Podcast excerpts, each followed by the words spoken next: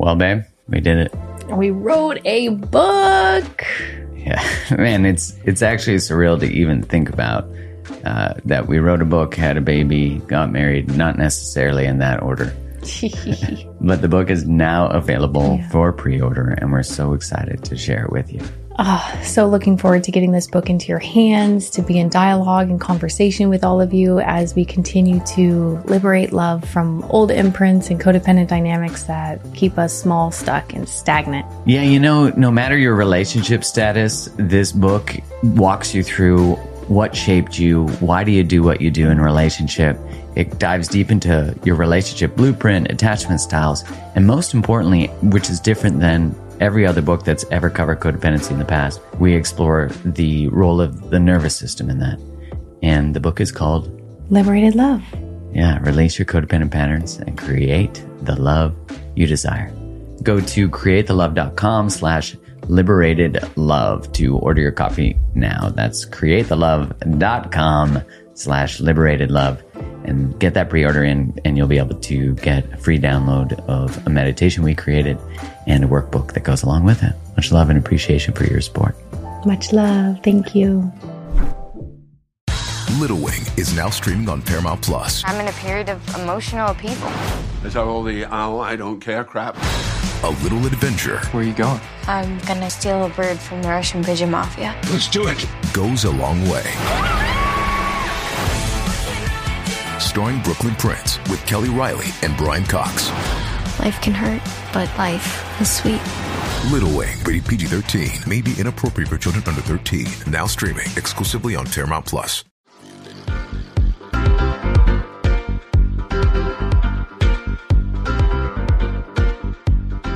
This week's podcast is one of my favorite uh, thus far. I mean, I talked to Selina Gray, who's an international money coach. She teaches people about their relationship to money. And she's also, I'm, I'm so grateful to call her one of my very good friends. And we, in this episode, if you have any relationship issues with money in any way, debt cycles, have a hard time making it, you're in jobs you don't like, she really helps uncover a lot of those details through a lot of my own story and my own stuff. And I uncover actually a pretty big thing at the end. So uh, be sure you listen to this whole one. It is filled with so many nuggets. She's such a genius. And of course, please share it if you know of anyone, so everyone who can benefit from improving their relationship to money. Um, of course, also being able to offer me five stars, giving me a written review on iTunes or wherever you listen to it. That would be so amazing. I'd be ever so grateful. So I'm sure everybody is probably wondering why am I talking to someone about money when generally I talk about relationships? And that's not just romantic relationships, but you know, relationships of all kinds. And it really comes back to my own experience as everything selfishly does, let's be honest. Um, it was once I started to figure out romantic relationships and I started to understand them, and I'm like, wait, I'm actually not so bad at this. I'm actually building some skills then I was like, wow, I got to pick apart my other areas of weakness, the place where I really struggle. And insert, that's going to sound weird, insert Selina Gray. Uh, that sounded like this is now an explicit podcast. um, insert Selina Gray because I went to her and we had, I, I worked with her for a little while and still continue to on my relationship to money. So, Selina, welcome. Thank you for having me. And Selina also hails from the same province that I hail from, uh, Alberta, which is like a state for the Americans listening. Um, and if if people are you know listening, thinking like, okay, now we got a money thing, I find people are often very sensitive to the topic of money. Yes, we're deeply sensitive because there's a lot of shame. Everybody has shame around money, and we don't see money as having a relationship. It's just something that's in our life. And when we shift to saying, yeah, how does money show up and how can I have a better relationship with it? Everything shifts. Yeah, because actually, as I said that, I could feel a little part of my stomach that was like, money. you don't know what you're doing sometimes. And my relationship to debt, of like, as you know, going into debt, making money, getting out of debt, going back into debt. My cycle is always going from red to zero. And I never really get to dance in the green. And if I get some green, I'm like, yo, dollar dollar booze. And I'm, they're flying out of my hand usually in ones in the states because it feels better. Right. Um, so why? So first off, why does our relationship to money matter, and how does it connect to our relationship to people? So money is with us for life. Like we are born into a family that transacts transacts with money. Then we go about our life, you know, spending often unconsciously, and we get into relationships with humans who also need to spend. And then we have complex conversations or avoid them altogether. And there's just events through our life, like going to school or buying expensive homes or paying our rent. And all of those things in a, you know, molecular level can cause us anxiety and overwhelm and shame and then moments of extreme excitement. And it's like this roller coaster of highs and lows.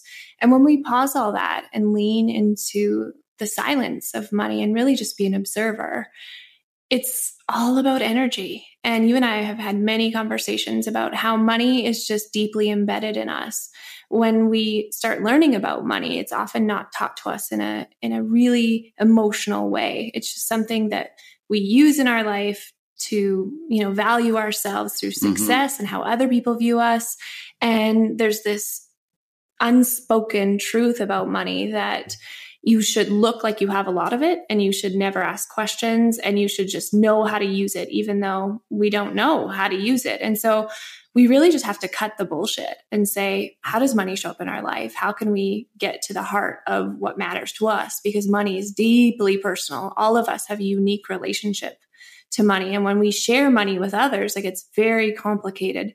So just quieting the noise and recognizing that every single human has moments of money shame and anxiety, and that is natural.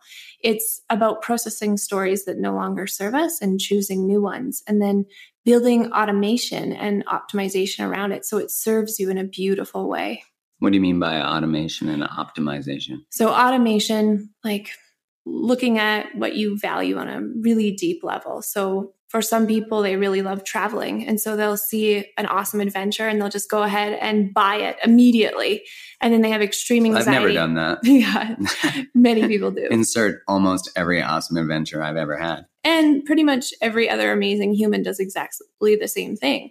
And so then there's this high cortisol and extreme stress and how am I going to pay this off and avoidance. And we go through these patterns when if we just set up a simple no fee bank account, automated it to when we get paid and actually got real about how much it costs and been proactive about saving for it, you can pay for all the trips, almost all the trips, or all of them, depending on what your mm-hmm. goals are, in an easy way that's low stress. So instead of doing the red, going in the red, and then trying to scrape out of the red, but then because I, I, think for me the paradoxical or the contrasting weird thing in that that's a little twisted is I'm getting the dopamine hit from the purchase. Yes. But it's also coupled with stress. And just as I say that, I sort of think of my childhood where it was like we would get, I didn't get a lot of new things as a kid, at least as far as I can remember. If mom and dad are listening, they're like, my mom, uh, we bought you a lovely bunch of new things every year, you know, so maybe that's possible. But my memory, which I think is important to validate as my experience, is that I would oscillate between feeling really poor and feeling being reminded, I think more by my mom than my dad that we were poor, right. that we couldn't afford things. And I had to be mindful. You know, I, I, think it's important to share part of my story so people can experience yes. it through it. But I would oscillate between I remember telling, I'm laughing because Selina knows the the story I'm about to share. But when I was a kid, I remember I think I was in I was eight or seven, I think eight, I remember where I was sitting. I remember everything about it. And I'd asked for um, this transformer for Christmas, and it was a white plane. I remember with red stripes on it. I forget which one. I think it was Sidewinder. But anyways, um, for the Transformer nerds, they're like, yeah, it's not that name, or maybe it was. And I remember being so excited to open the present, and I open it, and it was a fucking GoBot. And for those of you that don't know, that's like the shitty version of a transformer. Like you couldn't get a transformer, so you got a GoBot. And, and the difference your heart was crushed. Broken into a million pieces. And I know that and let me tell you, it wasn't a privilege broken because I never really got new stuff. I got all hand me downs. I got, and we lived in a very small house. And I remember being destroyed. And I remember thinking to myself, like, I'm not even worth a transformer. Exactly. Now, of course, my parents doing their best, but I'm a kid, so I'm not thinking that. I'm thinking, God damn you. Because through our, our our view as a child, Mhm. the world is very self-centered for the most part. Like I'm not worthy of love, respect, understanding, safety. Everything becomes, um, and I say this just to give some context. Our world is very narcissistic, and not in a bad way. It is for survival, but everything becomes about our self worth. And that was a defining moment for me. And I, I think, you know, And we had to uncover that for you because this is Yeah. not a normal thought for people. We don't automatically go back to our childhood and say, why am I choosing money decisions now? And it's mostly always rooted in childhood. Our subconscious beliefs are formed in childhood. So for you, you immediately remember that as being, you know, I'm not worthy. And so in adulthood, we go through these patterns of getting what we want and then suffering after and feeling the cortisol and going through these patterns of worthy, not worthy, and how do I unpack that? And we don't even realize it's going on is half the problem. So we need to shed light on how you grew up, the beliefs that your parents had around money that kind of embedded into you through childhood. So if there's this feels confusing to you, go back to a moment when you know you regularly transacted with money. So your parents did they often buy you things? Did they give you an allowance? Do you remember them fighting about money? Hmm, and just uncover some of those memories because in there are subconscious beliefs that you still play out today that do not serve you. And you have the choice to say no and choose a new story which is exactly what you've done Yeah, it was interesting. It was like Selina and I uncovered that it was like I would I never wanted to feel what it was like to get a GoBot again. yes So I would stretch myself, but never really allowing myself to afford the transformer, which I know this all sounds fucking ridiculous, but I promise you there was so much gold in that awareness of all of a sudden I'm like, I didn't want to feel the pain of that moment through a material object. it's self sabotage. Like you'll go and you'll achieve and then you'll spend and you're like, oh, here I am back in the same cycle. And now what? When I think when people are listening, you know, I want you to understand your own money story because when you're in relationship, you bring two very different money stories often. And money and finance is one of the number one reasons we break up, not just divorce, because divorce is marriage is just a word we add to a relationship, you know, when we make an extra commitment, but really we're making the same commitment. We just leveled up the word. And so for me, it's goes- important of all relationships. and it goes unspoken. Most people get into a relationship, continue to spend as they they have always, don't have fluid, honest conversations that hold space for the other person, make them feel safe. Say like, let's unpack this honestly together.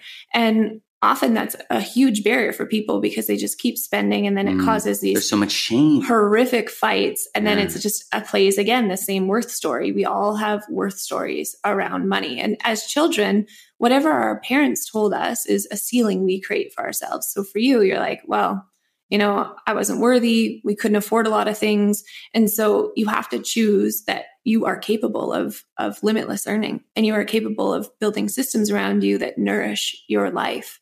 And that's how i view money is it's a relationship that's meant to support you. It's Mhm. meant to make you feel safe and secure. It's an energy. it's an energy. Yeah. money is simply energy. It flows around us and and we can block it and we can have uh, shame and sabotage. But the one thing i love about money is every day is a new day and you have a choice to do better. And there's lessons in every mistake Men like love. This episode is brought to you by Paramount Plus. Get in, loser! Mean Girls is now streaming on Paramount Plus. Join Cady Heron as she meets the plastics in Tina Fey's new twist on the modern classic. Get ready for more of the rumors, backstabbing, and jokes you loved from the original movie with some fetch surprises. Rated PG 13. Wear pink and head to ParamountPlus.com to try it free.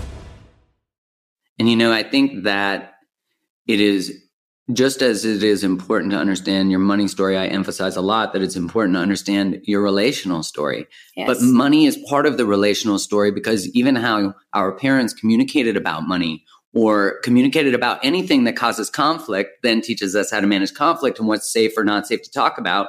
And wherever we hold shame, you know, we we often then want to keep it secret. yes And we want to bring this to the forefront. Like when I brought it to the forefront, I didn't like it. I was like, It's uncomfortable. oh, good lord, it was uncomfortable. I was probably had diarrhea for a week.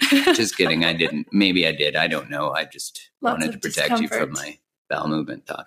Um, okay, so because I think like from where you come from is where your you know the birth. I think you you know your mess becomes your message. Yes. So let's talk about your mess. Let's get up in there. Let's let's let these people hear and I got fall so in love mess. with your story. Um, so tell us a little bit about like your, I mean, for sake of a better term, a really awesome, amazing money nerd. Yeah. You like, know, I, like- I love it. But where I grew up, like I grew up in a family really normal, like middle class. My parents had, you know, really unhealthy relationships to money that I had no idea about, but I was always fascinated with money. I was always like realizing there was ways to earn it and that opened doors. So I was the kid, you know, in a small town just selling things to people and seeing how Like a little Etsy store. yeah, before it was cool. Yeah. And I was like, oh, this is so exciting. I can make money from my little lady neighbors down the street until they started hiding from me because they're like, oh my God, this kid. She's taking all our bingo money. Yes, That little bastard. exactly. And and I just started observing. I'm like, oh, this is fascinating. Like, if I correct my mom when she says something was $20, I'm like, no, it was actually 1994. She'd get really upset about it. Mm. And I realized my parents were fighting incessantly about money. And so I just immediately took this observer status with it. And I realized that I wanted to use money to get me to the next level immediately. I'd always saw that. I Were wanted to you be, thinking like small town save me money or were you Hell like no. what was the motivation no but it was it like to get out of the town to get out of your parents money story like what was the motivation that you said to level next level when I saw that money opened doors, I was like, I want to have so much money that nobody can stop me from Mm. making decisions. that the my door is open on my Oh, own yeah I opened the door. i love it And that was like from moment one. But that started an unhealthy obsession. Mhm. I always had, you know, three jobs. I was athletics. I was on multiple athletic teams. I was a nerd in school. So, you know, I was very busy and I took pride in that. I was like, the busier I am, the more money I get. And I remember at 16 going to Europe and standing in front of the Eiffel Tower. And I was like, oh, see, my three jobs got me here. Like, yes, I want to work internationally. This is going to be great. And, you know, I, I convinced my dad that I needed to be his bookkeeper. And I started being essentially an accounting nerd from like in high school. I would article at accounting firms, which is Wow, really you were nerdy. really next level I know, nerd. nerd, like really nerdy. yeah And then that just progressed. I started at a big four accounting firm and I started with 50 other new people. And they saw how much accounting experience I had. They're like, wow, let's put her on some tough files, which I loved.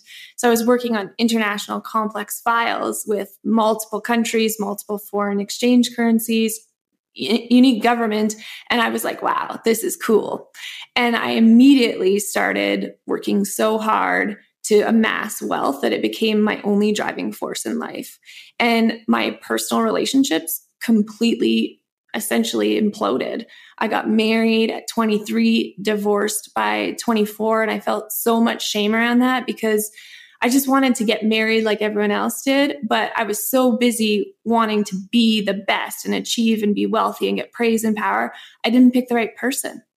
And so I threw myself even more into work. And for the next several years, I worked globally in, in at least 12 countries, 120 hours a week, buying are things. there even that many hours in a week that's insanity Well, I barely slept. I'd sleep like two to three hours a night. my lord Yeah, it was i was a drug rep i slept actually really good and you had it. until i realized i was a drug rep So yeah, it was like obsessive. It was very unhealthy and it was intense. And I loved being needed inside a corporate environment, a team of 30. And instead of having personal relationships, I could just go buy things in airports, you like get lost in your work cool bags. And and I'd like that bag for two days and then it would just implode. So I really made a ton of mistakes and it all came to a forefront when I passed out in my office and ended up in the hospital with all kinds of issues.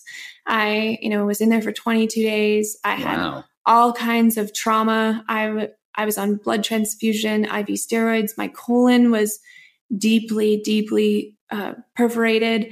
And I just felt lost. And it was like the trough of my life. Here I was, like an overachiever, obsessed with working, lots of personal failures in relationships, already divorced, you know, and now the only thing I had was work and money and making money and it was gone. I was like, what the hell am I going to do next? and I was sick.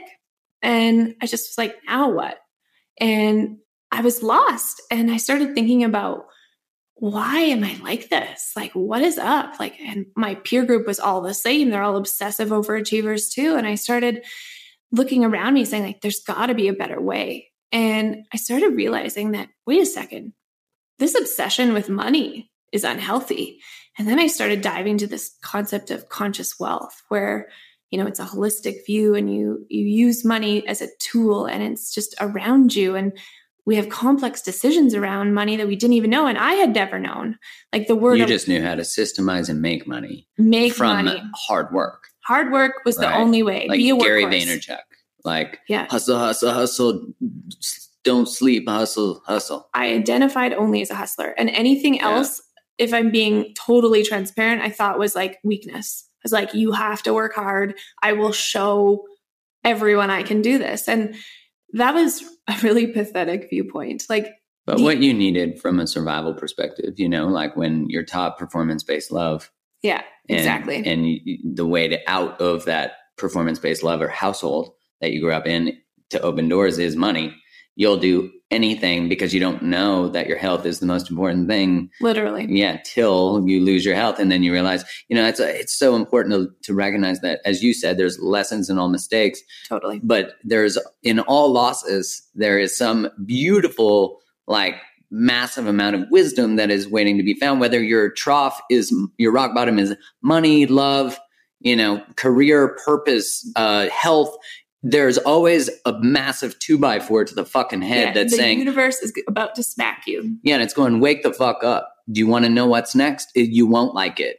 And I promise you that's true because I've waited because I was stubborn as shit.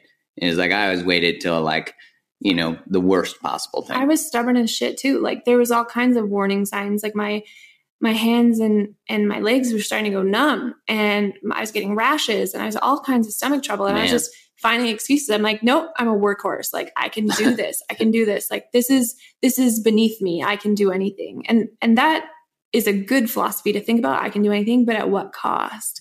And the universe, Especially not paying attention to like rash, right. anxiety, sadness. Oh, I didn't even identify with the word anxiety. I was I was too powerful to say I had anxiety. I was like, no, I that's not weakness. I will just turn this into a strength.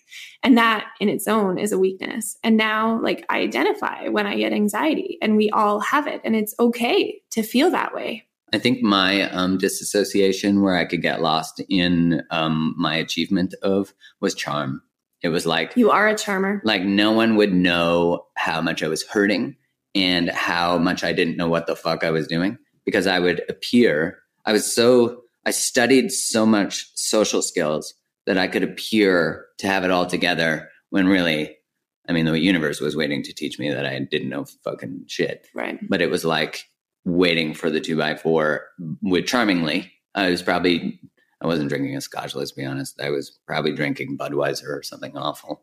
But no offense, Budweiser. I can totally relate to this because I would just build the most complicated Excel spreadsheet and wow my board of directors and learn whatever rules I needed to and and charm my staff beneath me. And that gave me joy. And it was just Mm. the really illusion of the it was Yeah. really just facade joy. It was like helping me get to the next level. Because if i'm really honest about all of this i was waiting so i could retire early so then i could be happy. Isn't i was so using money as a tool to allow me to be happy one day instead of actually Mm. just understanding like that it was- destinations.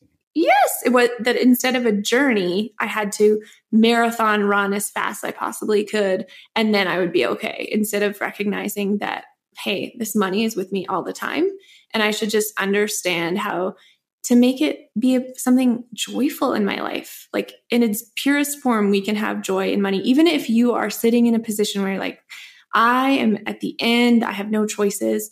In the thousands of people I've helped, there has only been one person who couldn't come out of you know a really dark place because they they had just waited too long but 99.9% of people can make real lasting change with their money. And it just begins with choice, being Mm. brave enough to say, I can do better. Does Monday at the office feel like a storm? Not with Microsoft Copilot. That feeling when Copilot gets everyone up to speed instantly? It's sunny again. When Copilot simplifies complex data so your teams can act, that sun's shining on a beach. And when Copilot uncovers hidden insights, you're on that beach with your people and you find buried treasure. That's Microsoft Copilot. Learn more at Microsoft.com slash AI for all. Yeah, and I see that with all aspects of relationship is like, you know, that anybody can have powerful, beautiful, wonderful, loving relationships. It's not, it's not just for a few. It's for anyone who's willing to look at their shit and willing to face it and think about how you think and think about how you love and think about how you spend and think about how you eat because otherwise you just play whack-a-mole. It's You know? all wrapped up. Like you can be super successful, have a ton of money, and still feel a ton of money shame. Like it has nothing to do with Mm. numbers. Like pay attention to my wealth. Again, a distraction. Look at me, look at me. Yeah. instead of getting to the heart of how do I feel worthy inside? And that's where I really advocate for inner richness. Like, let's get to the heart of what actually matters to us so that we can build, you know, a, a nourishing life and not worry about others. Because to, society has taught us to value things and value successful people. And that is just a mirror for how little we have. Mhm. And I, I really hate that. I'm like, forget all that. Let's worry about what matters to us make us feel secure, not just in numbers, but in how money shows up in our life and in the people who we have money with. Like whether you always give money to your brother or you're still getting money from your parents when you're 55 years old or you're fighting always about money with your spouse, all of that can be sorted. It's just finding new ways to do it in a way that serves you. Like money is so personal that I could say, do this, do this, do this, but you have to find out inside what matters to you and start doing it. And it becomes real when we get real with ourselves. And for me, getting real was laying on the floor in my closet full of designer clothes, going, I am fucking miserable. And there has to be more. Like, now what do I do? I was pursuing wealth and now I'm sick and I can't pursue wealth like I thought I could. Mm. And life was about to change. And then I started just going through my own past, as we did with you, and saying, you know, my parents did their very best. Like they didn't mean to fuck me up with money. They just didn't know any better because their parents didn't have, you know, communication that was effective around money with them either. And it's like this dark cloak we don't talk about. Yet we need it to survive. We need it to have a meaningful life. And if we stop looking at it as this barrier to entry and just say, whatever I have, I can be grateful for, Mm. and then use that to make more and call it in because money is simply energy, everything changes. And that's what I love about money. It's not always just about what taking away and feeling restrictive and con- and what what can I remove? It's how can I see this differently? What other things can I bring in or welcome in, like new income streams that I haven't thought of before, especially in the entrepreneur game? There's so many ways to make money now. And our society is all about like, what can we cut? And when we cut things, it really impacts our mood. It feels Mhm. restrictive. We don't want to do it. That's why no one wants to budget because it's just restrictive and unfun. But if you're like, wait, how can I completely shift this and say, do I actually want to make money this way? How can I make money in a way that honors me and lights me up? Then shit changes. when I think to the there's such a transfer of how previous generations couldn't just do anything they wanted. They didn't have the internet. So we're still adopting that mindset. And that's true of love too. You know, we're very privileged in certain parts of the world to be able to choose our partners, to be able to choose our partners from a space of love. Not everyone gets that privilege. And it doesn't mean other relationship structures can't work. It's just re- relationships were never originally, marriage was never based on love. You know, you found love through um, affairs, you know? Right. And it's fascinating as these mindsets completely shift as we get this global experience and we can, you know, the internet has really allowed us to see and give us access where, like, if you want to be a famous singer, there's no longer an agent deciding if you are. It's literally, are you willing to put yourself on YouTube and sing? And people go, well, there's too many singers on YouTube. And I'm like, that's not what the person who Justin Bieber thought. That's right. You know, and you could argue, well, Justin Bieber was on when YouTube was early. Oh, I could find so many examples to disprove that belief that holds you safe from making a leap towards what you love. And I used to do the same thing. It took me seven years to actually write my first post about relationships, but I accumulated a, no- a lot of knowledge in that time, but also a, a lot of fears, a lot of stubbornness, a lot of, I was paralyzed to start. And I, I think for me, what was really, there's a couple things that were really transformative. One was realizing that as an employee for a company, I was always limited with my earning potential. Yes. Right. And the other side was that how much of a poverty mindset I had and recognizing, you know, I see my parents as the children of parents, and that way I can see them as children and how they were. And that really let me um, let them off the hook, but it also allowed me to look at them and assess mistakes or choices that they made because I knew they were doing the best they could, but that doesn't mean that there's not an available behavior that we can all grow from. It was fascinating to sort of look at the language about money that I experienced as a kid. Like, my mom grew up really poor in Ireland, and my dad grew up really poor in Canada. And my mom, and uh, if she's listening, much love, my mom. Um, and we've t- talked about this of like her perspective about wealth formally, because now we've had these conversations, was like, it wasn't like rich people are bad. That was never directly said. But it was like, why would anyone waste their money on that? Or why would da da da? And I left childhood believing that wealth was a bad thing and believing that money was a bad thing, which of course, what happens when you're taught that in your money pattern? Well, you just keep believing it and you keep executing and living as though it's real, even though it's not. And so we make choices about, well, I'm going to be in poverty soon. Like that's what our subconscious mind is telling us. Like, oh, I better buy this because soon I won't be able to. and then we get into this cycle of, of debt again. And it's it's really about stepping out and observing and saying, oh, that's really interesting. Yeah, I rem- I know this now, and I know that I can choose differently. And it's not easy, but it's It totally scary. It's totally transformative when you can do that because it gives yourself a new level of awareness on the choices you make. Similar to how you know you can make new choices about people and relationships you can Mhm. do exactly the same thing about your habits with money. It's not easy and it's going to feel strange but it all begins with you and you have the power. As humans we are worthy of having money. That is just you know how it is. We are allowed to make money. And, and as you say, in this global environment now, there's so many opportunities. If we start shifting from a poverty mindset and feeling like lack, like there isn't enough, to wow, how can I see this differently? What opportunities are out there that'll help me bring this in? And it, it can feel overwhelming at first, but if you just start looking initially at awareness and saying, hmm, okay, I don't, I don't have to believe that. You can start collecting proof to show that it's possible. Mm. And we've talked about this a lot inside, you know, different friend groups. And if you start asking tough questions to your friends, it invites them to up level along with you.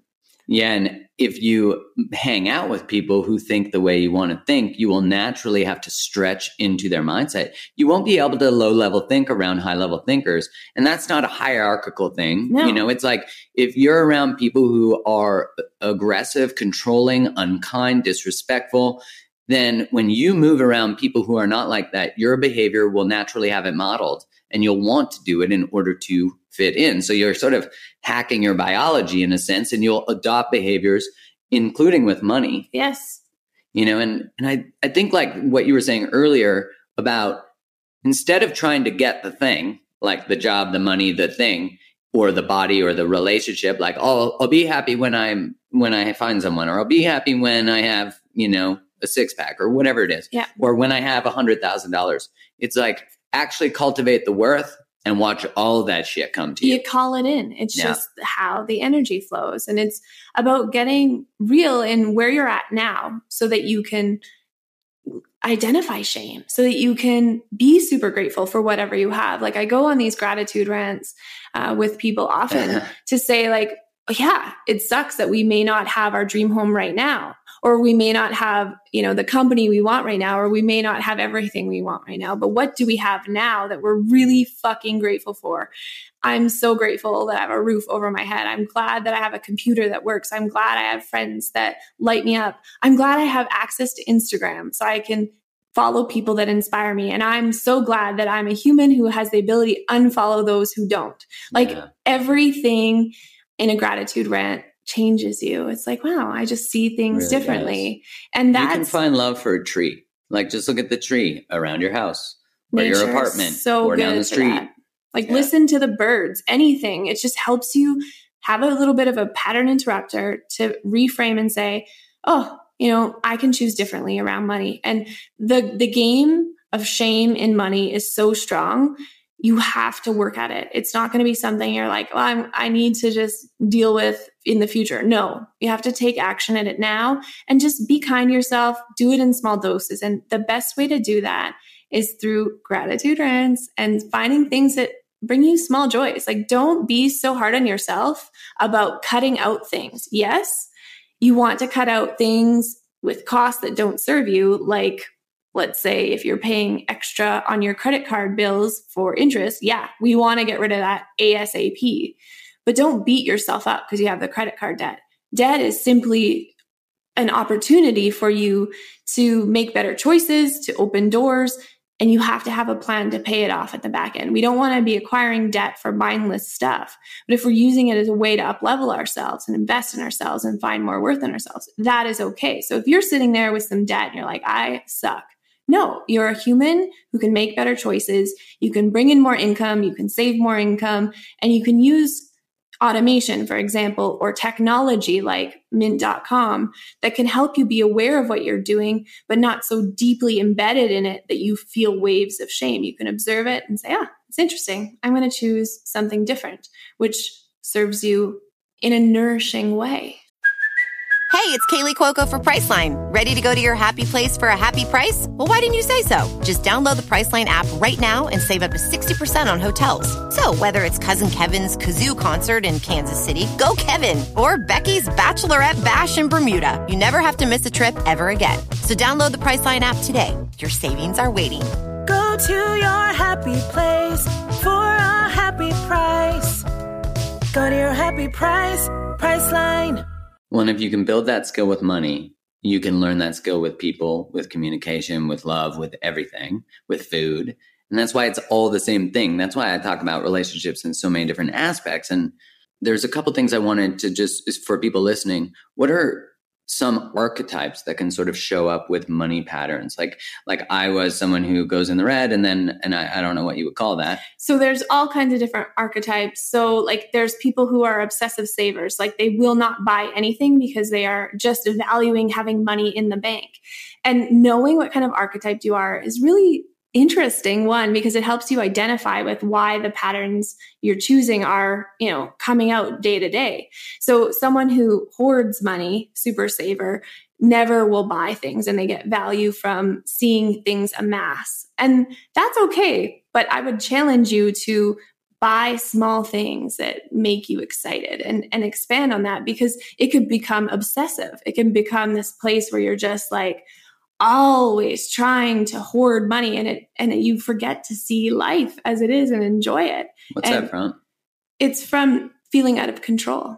So like never wanting to be poor again, never Yeah. wanting to say your parents could have grown up um, without anything and you're like i'm going to choose to be exactly the opposite of that or your your dad could have been the exact same way we don't automatically assume whatever our parents have done but it influences our choices so we can be the same or opposite really and so hoarders typically want to have control and they don't want to rely on others and it makes them feel secure people who go into roller coaster spending are hybrids. They they want hits of like dopamine and excitement, and they're just like used to being in that cycle. So again, stems from the past. And yes, Mark, we know that that's similar yeah, to you. done that. Yeah, but what we really just get to the basic form is honoring who you want to be. Like who how do you want to interact with money and building things around it. So for you, you're an expert communicator. We need to find ways that honor you, that you can feel safe around your money conversations. Make sure that you have things set up inside of your online banking so you don't pay huge amounts of interest so that you can get excited Mhm. about what money brings you and not it just leaving you and looking for the fact that it doesn't serve you, that you are worthy as you are and you can choose to save money, you can choose to spend money, but you get to decide, not let your belief control you. Yeah, that uh, automation that Selina's talking about, um, we set up so that my bank account automatically takes money out every month and puts it into accounts uh, like for a cabin or for um, I have a very money hungry Bronco Yeah. that is expensive to restore. And but I did buy it as a GoBot essentially. So that's I did I did do it, change my Now money story up- there. And you're up leveling it. Yeah, and I uh, what I can afford to change, I change. So tell me how you felt when we were going through the process of changing your accounts. Well, it felt really cool to see money come out and me not really notice, but also be like, oh, I now have money in all these other accounts that are contributing to different things like that buying the trip. Normally, I would just slap a trip on a credit card for the last, I mean, I'm 40 now. So since I could go on trips, I've been doing that. So that felt very different. Um, and D- different how? it felt different in that I've never let myself do that. I've always just done the trip and then paid it off.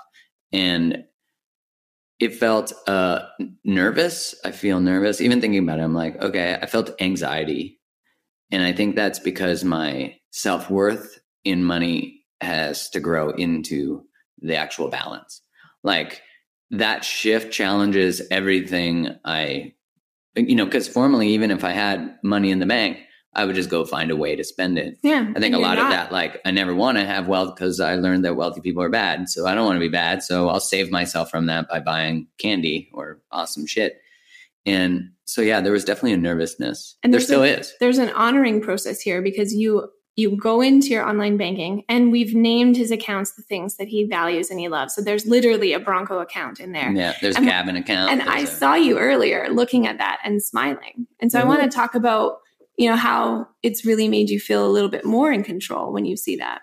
yeah, it makes me feel like my money's not running me anymore because I feel like I've always been chasing it. Wow, look at that shift. So you're, you're like, now I'm feeling more secure. And this is exactly what it takes. It's a process. It's not an immediate shift overnight because we've been living our entire life with different, you know, money habits that don't serve us. So it does take time.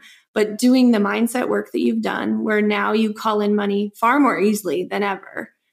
Oh, and yeah. then, you know, on the opposite side, the system side, automating your money, it's calling it in and you can look at it every day. It's still in your control, but you're not moving the balances, which to me signals like, damn, you're getting it. And it's, it's like a snowball effect that you're going to really tr- catapult and change your money relationship for good. Because if you just do money and numbers and create a budget, it's hard to follow it because it's it's a merriment of mindset and strategy. And that's exactly what we're doing for mark is that he needs to really lean into his abundance mindset which this month you've absolutely crushed the abundance game on earning and being intentional about how you earn. You no longer you know call in money in ways that don't serve you and i think that's really important because it keeps you motivated to have a positive relationship with money that it comes more easily than ever before is that true Yeah, like there's been a lot. It feels like the little kid who got the GoBot is feeling what it's like to have a GoBot.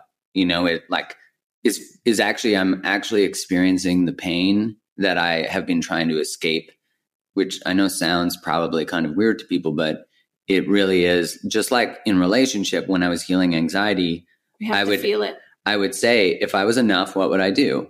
And I wouldn't text or I wouldn't chase or I would have a hard conversation or I'd call someone towards me, you know, and that healing has been very much done with Kylie. So this is similar. It's Yes. similar. It's it's another experience of me feeling into the pain of of not escaping through material, you know, getting this dopamine hit and actually seeing that I I don't have to chase it. I can create this from the self-worth. I can create that and that transition of going from I was working coaching people and that was really the income that I brought in in order to build my website, my marketing, my branding, you know, since I started as an entrepreneur 4 years ago. Right, that safe income zone. Yeah, and that has been a learning. But then now to let that go, to create space and time to do other things, and trusting that that was starting to feel heavy for me. You know, and now I have a really amazing business manager, Emma, who sees clients, who's, and that's changed everything. It's like a scale up that I have to do if I want to expand. And you couldn't have done that had you not done the mindset and the worth oh, work. Oh, yeah. Because it's it's a process. It's like getting clear with where you are now, calling in what you want, and then using the mindset and the systems to create leverage and scale up. And you can do that whether you work as an employee or as a business owner. It's really getting clear on what serves you, what do I need to keep, what needs to go. So for you, we went through this process of saying, like, when you're earning this type of income, does it serve you? And we let go of the ones that didn't. So we could free up your time, which is really important in money. We forget how important our time is and our emotions around money. And you're like, yeah, I want to do these things. This lights me up. And then you're excited about it. You can create more. You feel more inspired. And then through this process, you've also had really amazing conversations about money with people you wouldn't have had before. That's true. And the the real part of that it's coming from a place of of light lightness like it doesn't feel heavy. I know what it was like to go to work every day. I had a career for, for almost 15 years where i went to work every day and by the end of it it was heavy. It was super heavy and that was as i was starting writing and i had to let go of a job where i was making like a total comp probably of around 150000 a year and i walked away from that with literally no guaranteed income at all. I was you know, it was, I remember getting a line of credit and my dad was like, why don't you just take a leave of absence from work? And I was like, dad, that's like saying I don't believe in myself. I have to go to the island and burn the boat. Like, and I remember listening to Lisa Nichols, um, who's a really amazing motivational speaker and coach. And I remember she said, don't just quit your job for your dream.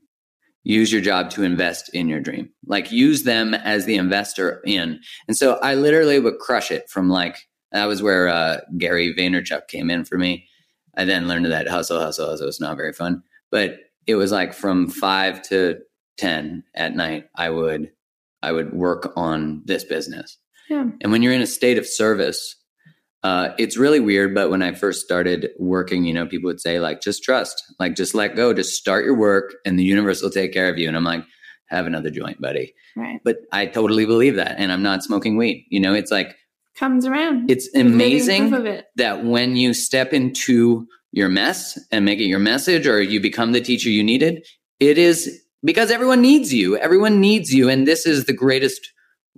I couldn't be more in love with my life. I love that. And every piece of money requires some form of healing. Like we all have trauma we bury around money. And so yeah, healing work is tough. Like it's Ooh. it's hard work, but it's necessary to get to the next level. And at every level, there's a new form of healing. And a good gut check for that is like, oh, is this feeling really hard? Like when yeah. you left that job, you're like, you couldn't stand to go to that job anymore. That may mean one of two things. You need another job that serves you, or you need to create a business. And I think that's good yeah. advice for anyone. If you're feeling every day like money is all consuming and you don't like your job, you have to start looking at at things that really light you up and leaning into that. You don't have to immediately quit your job like Mark did. I love that phrase. Well, I about, quit it over time. Yeah, I love. I did start my website. I went back to school for the last year of my job. Good, because that's what I was going to say. You definitely do want to start, you know, using your current job to help you save money to invest in your future to shift to entrepreneurship wherever you're at.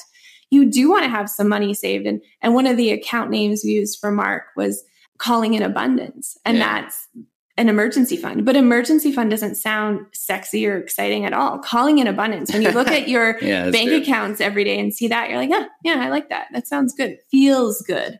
And that's the thing about money. It's about feelings. It's about security. It's about being kind to yourself and doing the work.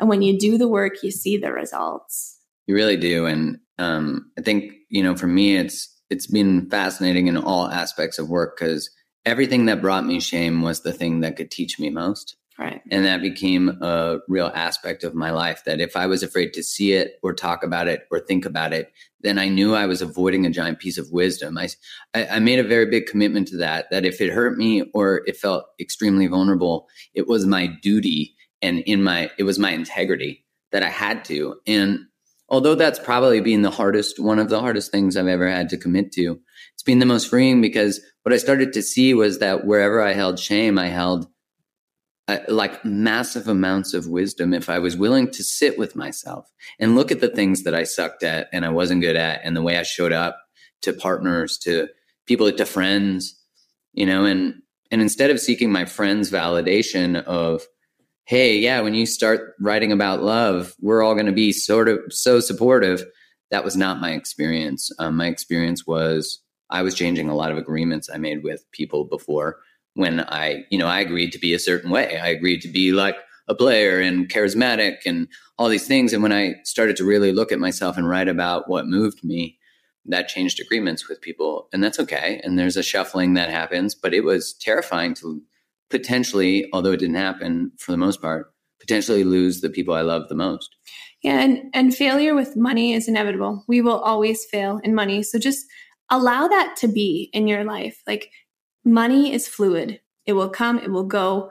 You get to control the choices around it. And I love how Mark talked about wisdom because all of your past mistakes carry such important nuggets of wisdom that you can use to make your future better.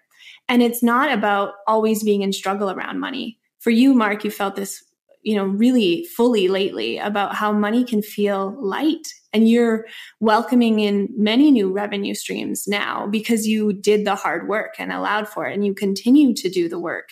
It's just like relationships. Like you have to work on your relationship with your spouse or your girlfriend. You have to have hard conversations. The identical process with money. It's a relationship that we have to foster and nurture and grow. And when we're, you know, in the weeds, in the mud with money, we can have other people have have conversations about it with us. Like if you're always spending differently than your spouse, I really encourage you to to let go of the pain around it and say, "Hey, let's get in this together. Let's talk about our past and how that influences us now and what do we want to achieve together." You can forge a new path for each other. You can let go of the past, you can honor it, you can decide to have you know new rules around money that honor you both even if one's a hoarder and one's a saver. Mm-hmm. it's just about small choices and honoring each other in the process. And if you don't share money with anyone it's about honoring yourself and really deciding what you want in this life. Like it's so important to realize how embedded money is in our day to day like money trauma can take us out in a 2nd mm-hmm. Like we can be flying high and having the best day, and we get a credit card statement in the mail, and we open it up, and it's like, oh, I owe all of this money. It can crash you down. And that's just a reminder that there's work to do, and you are capable of doing it. And it begins with choice. Mm, and isn't that so true of every aspect of our lives? Absolutely. I mean, our money stories for Kai and I as a relationship have been one of the most vulnerable merging parts of our relationship too is like we come from very different backgrounds. We come from very different experiences. We come from very different messages about money and we are creating our own messages together which is a beautiful thing where we can both acknowledge each other's experience and say like oh that's why you do that. Yes you know i get to understand her more. I get to because you, you know, understand how she grew up. You can understand what she went through how her mind processes money and you can give her grace yeah. And instead of being adversaries, we're teammates. You know, we're not head to head, money's in the middle and we're arguing about it. It's like we both look at money side by side. And although they're sensitive, vulnerable experiences, yes. um, we're a team, and, and that and you have so to important. you have to feel safe. There has to be conversations about the areas that don't feel safe and what you're going to do about them, and that's you know, you know unique to each couple. But for people feeling like money is an impossible scenario, it's not. It just begins with wanting to do better and and knowing that you deserve that. Yeah, right. And the worthiness comes, you cultivate it, but then you have to learn to receive it. If you don't believe you're worthy of money, you get it, you'll get rid of it. Oh, yeah, you spend it immediately or yeah. you'll block it. And you'll, you know, people who start doing this work with me will often like get oh, it, you know, lots of money that come in and then all of a sudden they get lots of bills coming out too because you're right. Like there's a receiving piece, there's a worth piece, and we have to understand the flow. And it, it all comes back to how we feel about ourselves. It's about how we love ourselves. Money is just love. So, for the people listening, what is sort of the first steps that they can take? You know, they're going, okay, well, maybe I do that. Maybe I have a GoBot story. Maybe, yeah. you know, my parents were kind of like Mark's, or maybe they're more like Selina's.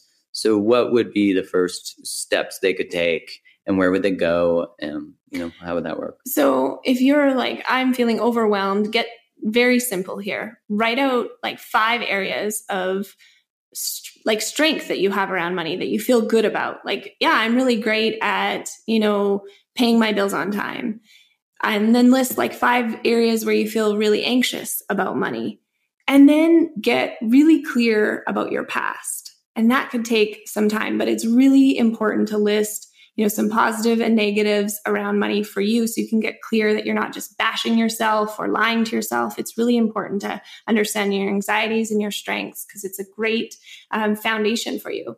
And our past really helps us get clear on what beliefs we have now. So like worthiness that really got imp- imprinted when we were young do you have stories like at the dinner table at your grandma's that you remember people fighting around money or did you have someone you know steal money from you? And it may be you know challenging at first to think about those stories but as you're going about your day just continuously ask yourself like oh what do i remember about money? Because for you some stories have come back over a year so you may not remember them all because they're so deeply embedded inside you but it's just asking the question like how did money show up in my life you know, who was a, a really good influencer around money for me? Someone that, you know, was a positive influence and a negative influence. And that's a really good place to start because for most people, we've not thought about money that way. Mm-hmm. Money is simply just about numbers. We were like, oh, okay, I'm going to budget. I'm going to stick these numbers in the spreadsheet or I'm going to write on paper and never look at it again. Instead, a place to start is through emotion and past work. That's where I love to begin. So you mean looking at where money felt icky or where or maybe something positive like you you know won a contest for some you know paper and you made $300 and you put it in a bank account and invested and you ended up earning 5% interest and you still have that and you're really proud of it. It doesn't just have to be negative. It's pieces of your life that stand out to you around money that are of interest so you can learn your beliefs around it. Because money is simply a collection of stories, and those stories translate to some belief system, and you can choose to keep them or not. Okay, I have one that just came to me. See? So when I was a kid, I was I was probably about the same age actually as fucking GoBot. And I remember I was told I wanted a Jack Russell Terrier. I wanted one so bad. I don't know why I wanted their yappy little shits, but I wanted one back then, probably because I was a yappy little shit. You know, they say you get a dog who's like you. I wanted to get one, and I told my parents, and I bought a book on Jack Russells. I studied about them, and I was so excited. Our family friends had one, I remember. And I was told that if I saved up money, I could get one. And I was actually a good saver then. I would take all the money I got for Christmas. I'd take all the money I got. I would go, uh, I was a little like you, but I definitely didn't become an accountant because I knew how much work it was and I was lazy. So I would say I was efficient and smart. Let's yeah, use a different word. Yeah, I was just like, I don't want to work that hard. That's a lot. So I saved up the money. And when I got it, I didn't get the dog. I wasn't allowed to buy it. Boom, there it is. So you're like, oh, I did all the work and then I couldn't actually do it. So why bother? The belief is even if I do the work, I'm still not worthy. Or you know, or someone else won't allow me. Or someone my parents were like, well, you can't. We didn't actually think you were going to save up money for a dog. What are you like? You know, like some sort of mini entrepreneur. I was shoveling walks. And that's a good lesson for all parents listening. If you create an agreement with your child around money, it's important to honor it because that will allow a ceiling to be placed. So for Mark, he's like, oh, see, I did all the work they said I needed to do around, you know, earning for this dog, and I did it and they didn't honor it and it, it creates a ceiling for you. It was three hundred and twenty-five dollars. See, you I'll never remember. forget. I do remember. It was like three hundred or three twenty-five. That number, that was the number I knew I had to save, and I'm sure they were like, "You'll never do that." I mean, I'm forty, so remember, three hundred twenty-five dollars is probably like thousands. yeah, it's like ten thousand dollars now. Wow. So yeah, so let's unpack that. So how do you think that could have shown up, you know, in in adulthood? When you're going through that cycle of, you know, getting the dopamine hit of spending and then not saving why why wouldn't you save could be correlated to the fact that when you did you didn't get what you wanted anyways and you didn't feel safe in that moment and you perhaps felt a little shame for leaning into the fact that you thought you would get the dog. Man yeah now i'm thinking i gotta clear this with my parents like i did with the gobot story. Yeah so i, I had mark talk to his parents about this because as you know family dynamics we don't always understand the impact because we all have different perspectives on the same event right so it's important to have conversations so that your parents can say oh no i didn't mean that at all and you can heal that piece together you can also heal it on your own but mark has very supportive parents and so it's really good to have those conversations because these things impact us like that's a really important story in your money journey. Yeah, you know, it's funny. I like as you were saying that, I was like timelining in my head, and I'm like, oh man, I remember that so well. Being very disappointed, being like, fuck you for telling me we were going to do something, and then I did the thing. And I think, you know, my spending, I think comes my it used to come from an energy of like a fuck you kind of spending. When I think about it, like the energy being like, I'm just going to do this, and it's going to be amazing,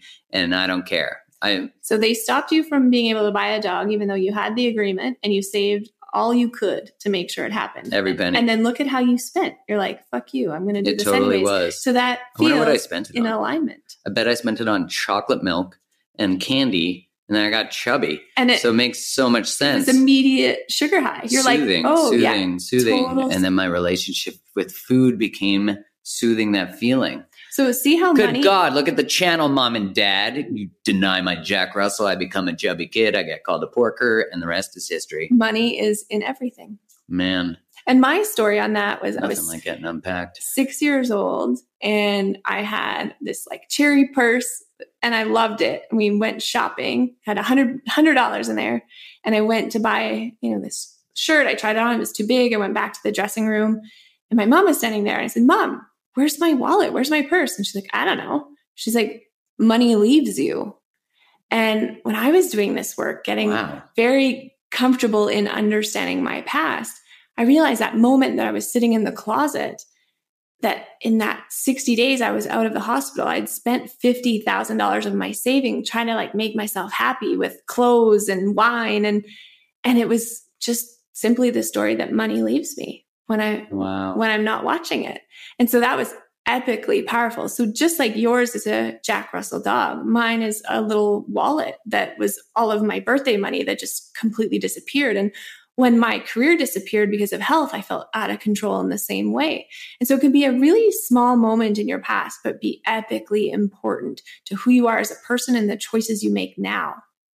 So when people are, you know, listening, timelining their own money experience, looking for emotional parts, positive and negative, because I do remember being really excited about being able to save. That was like a sense of pride. Yeah. And then fucking getting screwed over. Can't wait to talk to you about that, mom and dad.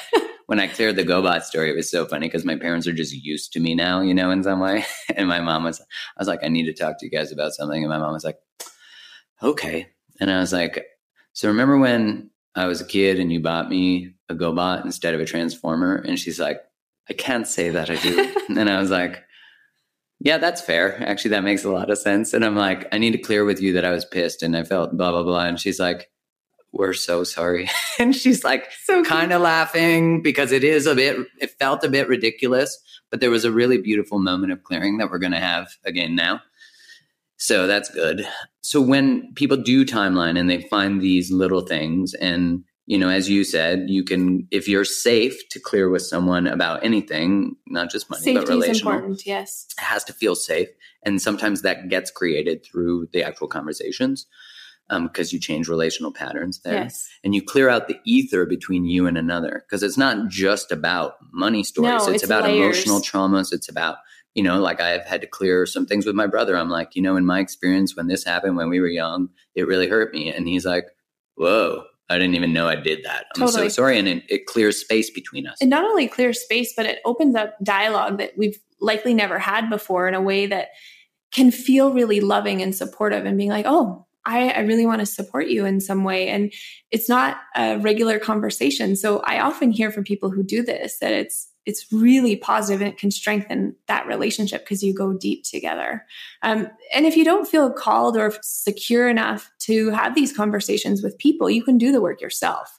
You can do lots of journaling around it. Like let these emotions that pop up onto the page.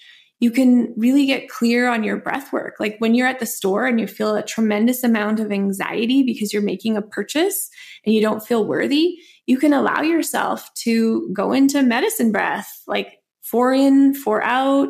You know, four that- seconds in four, seconds, out. in, Yeah. four seconds out, or whatever breath work serves you. I happen to love that one because it's got the tactical soldiers do that in combat as well as like yogis.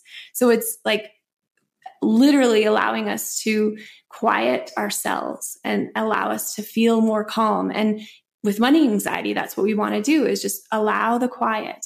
And then once we have the awareness, we can say, oh, no, I, I choose another story. So in that moment, you could just say, I am worthy of buying this and I have gratitude that I have the funds to do it. And if you don't, be gentle with yourself and say, you know what, I'm going to leave this in the store right now, but I'm going to find a way, you know, to call this in in the future. And it's, it's about an agreement with yourself. Whatever feels good for you, that is what I want you to follow. It's not about harming yourself through money. It's about creating security and safety and nourishment. Just like when we go and, you know, gorge on chocolate bars and, and chips, that doesn't feel good. It's the exact same when we go into these overspending mm. binges. It's the, the, the crash, yeah. the shame cycle. And so, you know, over the next while, I encourage you to just pay attention to how money shows up in your life and, and the things you buy.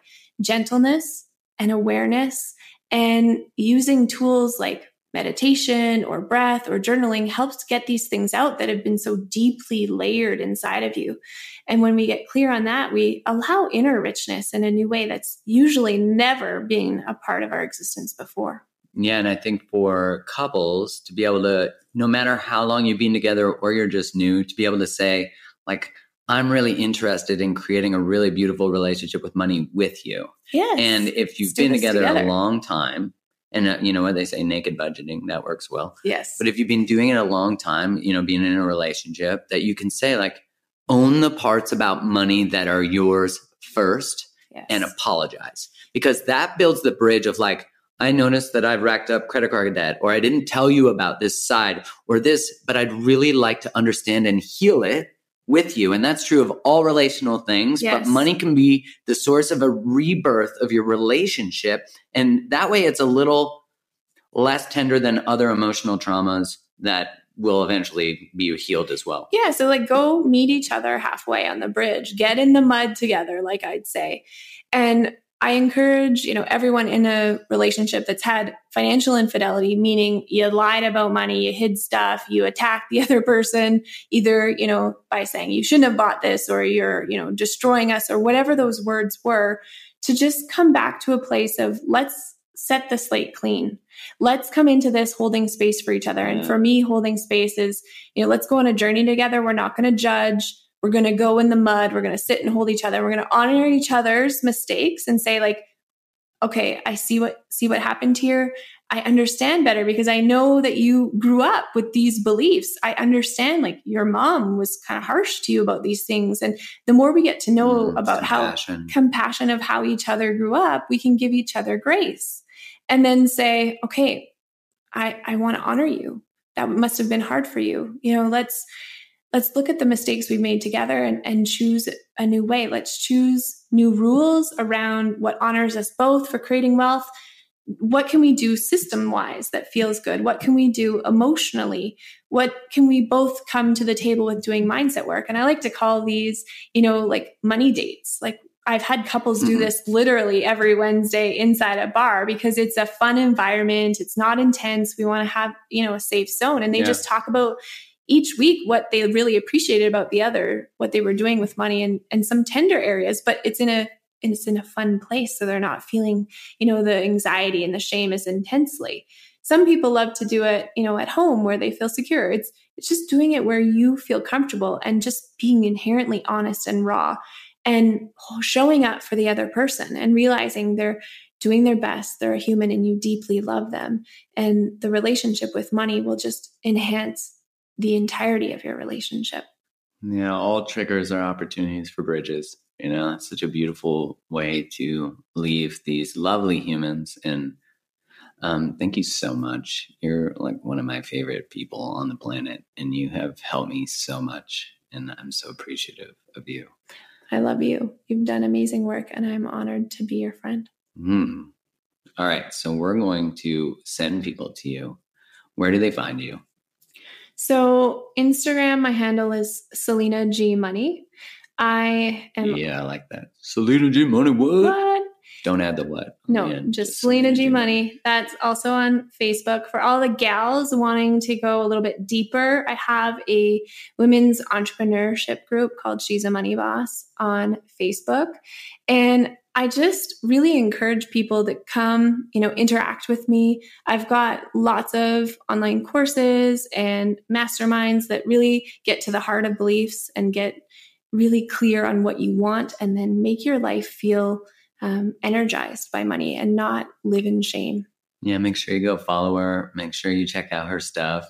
And um, man, I can't wait for people to all of a sudden be making dollar bills and then they donate to my podcast, which I don't actually, Yes. you can't even do that yet, but I'll That's figure out a way to a do that. ripple effect of wealth. Give your time, give your heart, give your money, and Yeah. it comes back to you. And as a way of sort of like experiencing some gratitude here, I would love it if you guys could rate this, write a review. Five stars, obviously, would be ideal. Share it with other people who you think would really benefit from this experience of learning about their relationship to money, which I think is everybody. So if everybody could share it and everyone could leave a written review and some five stars, that would really help me out. And that allows me to get this to more people and to serve and to do ama- like work I love. And um, I love all of you. I'm so grateful to have this life. And Selina, thank you so I'm much. I love for you, so much. and for all of you for listening. all right. You guys have such a wonderful day. Thanks so much for tuning in to today's episode. If this episode resonated with you, one of the best ways to support the show is to go subscribe to the podcast so you don't miss any more. Leave a five star review on Apple Podcasts or wherever you listen to it, or share the episode with your community on Instagram or whatever social place you like to hang out. This helps get it into more people's ears, and I'm so grateful for your support always. Thanks again for tuning in. Much love.